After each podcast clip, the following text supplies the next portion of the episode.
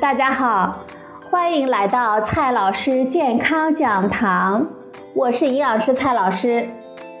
今天呢，蔡老师继续和朋友们讲营养、聊健康。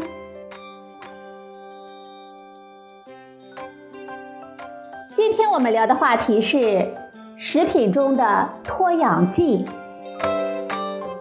我们经常会在许多袋装的瓜子等干果里发现这么一样东西——食品用脱氧剂。上面呢明确的标注着“不可食用，不可微波”。既然是说了不可食用，那么正确的处理方式自然是把它扔掉了。但是如果对它非常好奇的话，点开袋子呢，里面的东西是这么黑乎乎的一滩。这团黑乎乎的东西啊，我们正常人呢显然是不会吃进去的，也不会无聊到放进微波炉里去加热。不过啊，可能会有很多朋友好奇，这个脱氧剂是干什么用的呢？子等坚果中含有很高的油脂，比如说葵花籽仁中的脂肪含量超过百分之五十，西瓜籽仁中的脂肪含量通常也在百分之四十五左右。而且这些脂肪以不饱和脂肪为主，不饱和脂肪中含有双键，很容易被氧化。氧化呢，不仅会导致哈拉味。而且有些氧化产物会危害我们的健康。氧化的必须条件就是存在氧气了，所以如果脱去了氧，那么氧化反应也就不会发生了。从外表看来，瓜子仁是被坚硬的外壳密封起来的，但是这层壳呢，并不能隔绝氧气。里面的氧气可以迁移出来，外面的氧气呢也可以迁移进去。哪怕是进行了真空包装，也不能真的把空气完全的抽掉。瓜子袋中呢也还是会留存着一些空气的，其中呢也就有充足的氧气去氧化油脂。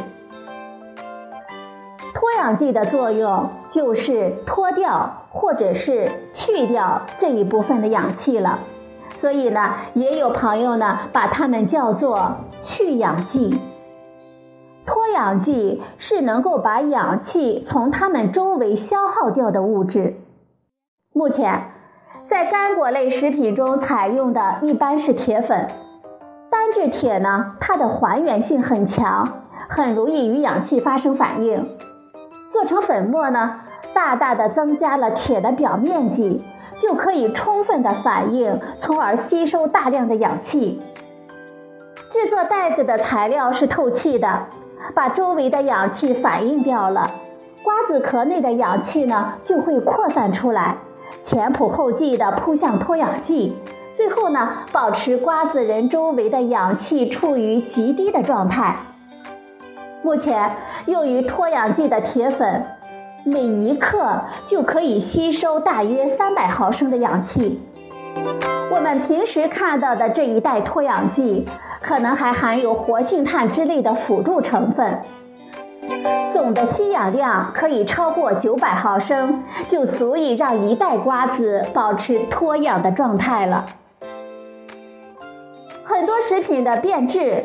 都不是长细菌或者是发霉，而是油脂或者是多酚类物质被氧化。为了避免变质，就需要进行脱氧。脱去了氧，就可以避免霉菌和一些耗氧细菌的生长，算是额外的好处了。脱氧的物理手段呢，有真空包装、充氮气等等。这些物理方式可以大大的降低氧气的含量，不过呢，要进一步把氧含量控制到更低的浓度，就需要化学的方法。在食用油中加入抗氧化剂来抑制脂肪氧化，在果汁中呢加入抗坏血酸钠来避免风味损失和褪色，在竹笋等蔬菜的保鲜中。加入焦二硫酸钠、连二硫酸钠以及柠檬酸等等来避免发黑。它的实质也是让这些物质舍身被氧化而脱氧。这些通常所说的抗氧剂，实质上呢也是脱氧剂。之所以那些食物中使用的那些能吃的抗氧化剂，而瓜子等干果中使用铁粉这些不可食用的脱氧剂，主要原因呢有以下两点。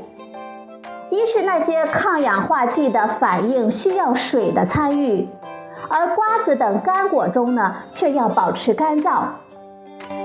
第二点就是铁粉装在透气的袋子中，不被食用，也不与食品接触，也就不需要食品级，成本呢就可以大大的降低了。